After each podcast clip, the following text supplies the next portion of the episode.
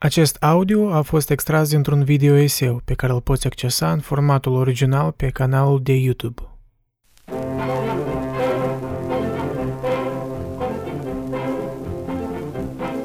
În aprilie 1849, Dostoevski a fost arestat pentru implicarea în activități revoluționare împotriva țarului Nicolae I. La 16 noiembrie acelui an a fost condamnat la moarte pentru activități antiguvernamentale legate de un grup intelectual liberal, Cercul Petrașevski. După o falsă execuție în care el și ceilalți membri ai grupului stăteau afară, înghețând de frig și așteptând să fie împușcați de o echipă de executare, sentința lui Dostoevski a fost schimbată în patru ani de exil cu munca grea într-un lagăr de prizonieri din Omsk, Siberia. Dostoevski a descris mai târziu fratelui său suferințele prin care a trecut ca fiind anii în care a fost închis într-un sicriu. Mulți spun că trimiterea în închisoare a fost cel mai bun lucru care i s-a întâmplat vreodată lui Dostoevski. Alternativa, moartea prin executare, a fost cu siguranță mai puțin atrăgătoare.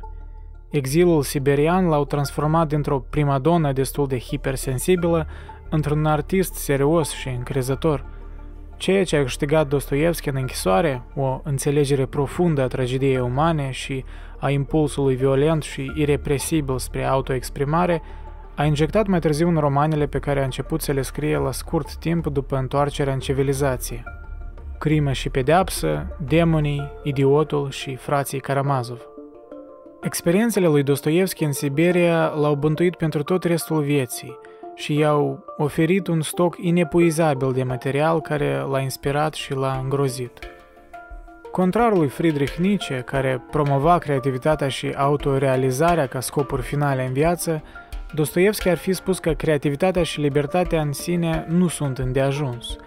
Dacă n-are pentru ce îndura și pentru ce suferi, omul tinde spre autodistrugere.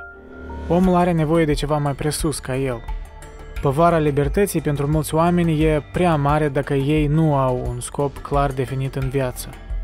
După cum și existențialistul Heidegger spunea prin termenul său Geworfenheit, omul e aruncat în existență și deci e fundamental pierdut. Sau în cuvintele lui Kierkegaard, anxietatea e amețeala libertății.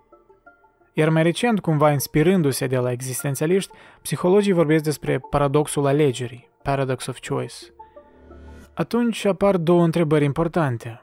Cum scăpăm de amețeala libertății și ce înseamnă să-ți alegi povara ta în viață?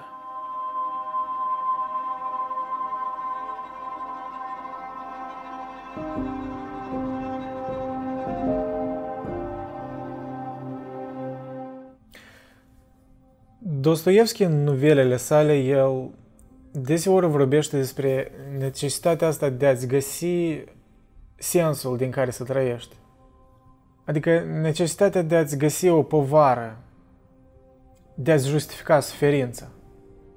Și ceva mai recent, Jordan Peterson, el tot cumva citându-l pe Dostoevski, el des vorbește despre Dostoevski, păi el vorbea tot despre această chestie interesantă.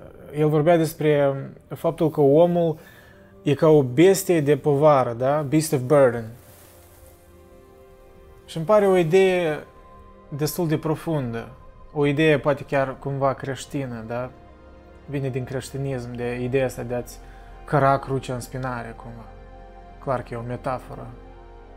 Ori, mă rog, poți să o interpretezi cum vrei, dar din punct de vedere psihologic și cum eu văd mesajul lui Dostoevski în multe novele de ale lui, e anume ideea asta de, de om ca o bestie de povară, că lui este, el are o necesitate biologică aproape, știi, să, să aibă o povară, adică să aibă un motiv pentru care să îndure suferința. Pentru că suferința ea există. Uh, e greu să negi că ea există, ea e universală, o observi în tine, o observi în apropiații tăi, observăm acum și în lume, mai ales în timpurile astea dificile și uh, lipsite de certitudini. Și după cum eu văd, această idee, deși pare destul de simplă, o poți interpreta în multe, multe aspecte și o poți cumva lua și personaliza în viața ta personală.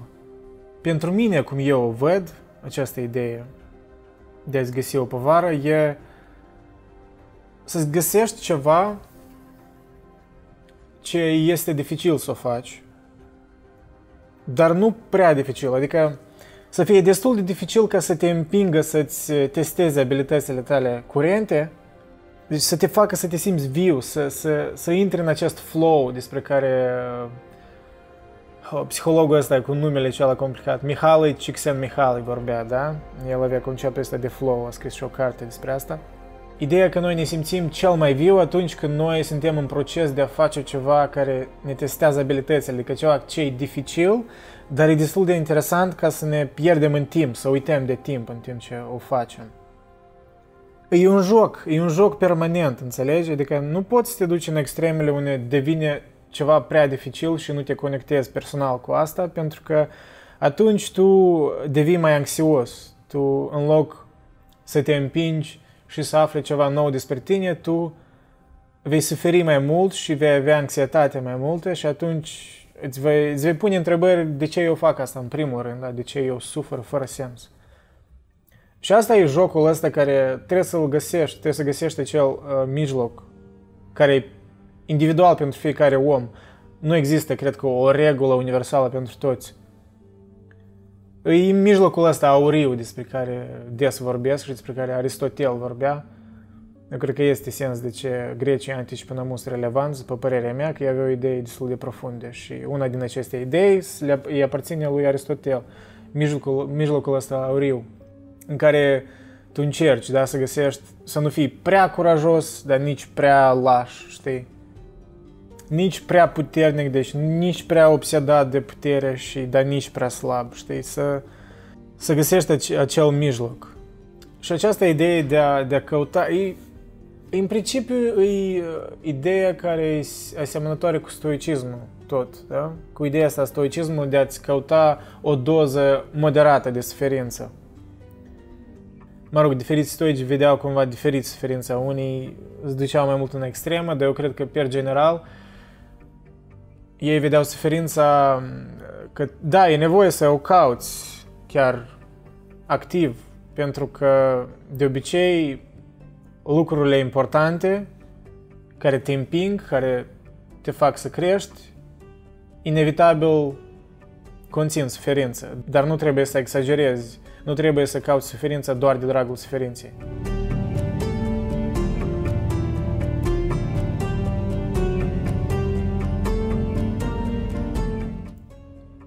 Deci asta se conectează cumva cu povara asta pe care o care în spinare, da? pe care o alegi să o duci în spinare. Trebuie în primul rând să fie această povară importantă personal pentru tine. Deci nu există o regulă universală. Pentru tine poate fi povara să-ți crești copii, să, să ai grijă de copiii tăi și să te asiguri că ei cresc în oameni da, decenți. Pentru altcineva poate fi să fii, nu știu, ești obsedat cu proiectele tale creative, să faci ceva uh, care va afecta alți oameni și va avea un impact real. Pentru altcineva poate să fie să, să te conectezi cu câți mai mulți oameni, da? să, fii, uh, să fii omul celălalt la care oamenii se pot adresa și să fie acel umăr cald da? pe care oamenii se pot uh, baza. Deci, iarăși, eu cred că sunt multe opțiuni în sensul ăsta, dar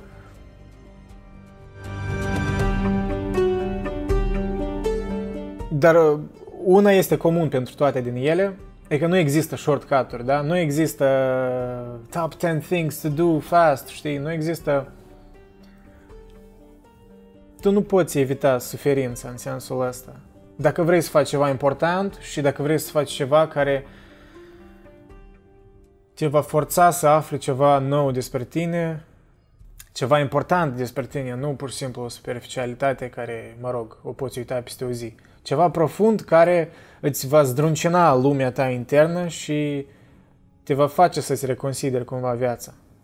Și asta, de fapt, se conectează, ideea asta chiar stoică, da, de a căuta cumva suferința intenționat, se conectează cu uh, psihologie comportamentală cognitivă.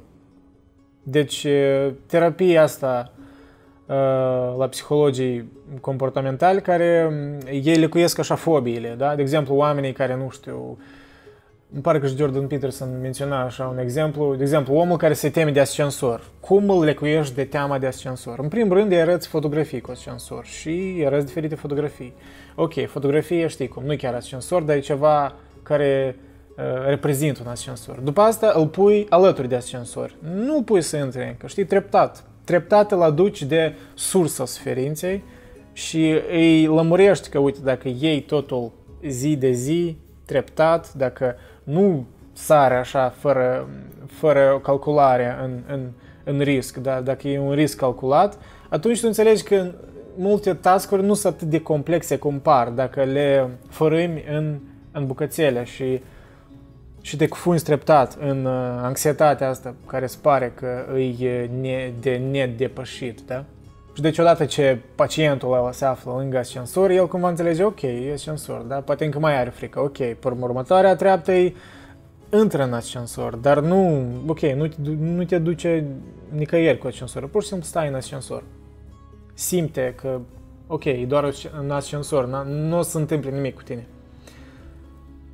Și asta deja e alt nivel de frică, da? Tu te afli în locul ăla care îți creează fobie aceea, da? Mă rog, e un, caz, e un caz concret despre cei ce se tem de ascensor, dar poți aplica asta la orice fobie, la orice frică de asta, parcă nerațională. Pentru că fobiile ce sunt ele? Ele sunt frici iraționale de multe ori. Și da, următoarea treaptă ar fi deja în genere, ok, dă să mergem un etaj cu ascensorul, să vedem, nu e așa de strașnic, da? Băi, e un ascensor. Toată lumea merge cu ascensorul, parcă e ok. Mă rog, luați-o ca metaforă, nu o luați în sens direct. Cred că nu se mai întâmplă cazul când ascensoarele se, se strică, dar... În fine, înțelegeți ideea, adică orice chestie care îți pare dificilă, tu poți întâmpina treptat, cu... Deci să cauți suferință, provocări moderate, calculate. Deci astfel tu, căutând suferință calculată, tu îți vei extinde limitele autoimpuse. Și astfel tu vei învăța ceva nou despre tine. Și bine, asta cumva, iarăși reîntorcându-mă la ideea inițială, se, se conectează cu ideea de, de a avea o povară în viață, de a alege să ai o povară care se conectează personal cu tine. Eu cred că e o idee profundă, da? Oarecum poate e o idee creștină, nu știu dacă a originat în creștinism, dar în orice caz Dostoevski vorbea despre asta, mai recent Peterson vorbește despre asta. E o idee că, mai noi toți, fiecare de noi are nevoie de o povară. Chiar are o nevoie parcă biologică, psihologică de o povară. E poate nu e așa o nevoie evidentă ca mâncatul sau băutul sau uh, dormitul, dar fără povară noi suntem uh, nesatisfăcuți, noi suntem parcă invizibili față de noi înșine. Noi uh, trecem prin viață ca, ca pe niște valuri. Noi nu nu ne simțim de parcă... Da, noi simțim de parcă nu avem destul control asupra vieții. Și da, într-adevăr, cum și stoicii vorbeau, tu n-ai control asupra multor chestii din viață. Asta se confirmă și acum cu toată pandemia asta și cu totul ce se întâmplă în lume. Dar uh, sunt multe chestii care le poți controla. Asta e clar, sunt acțiunile tale și atitudinea ta față de viață. Și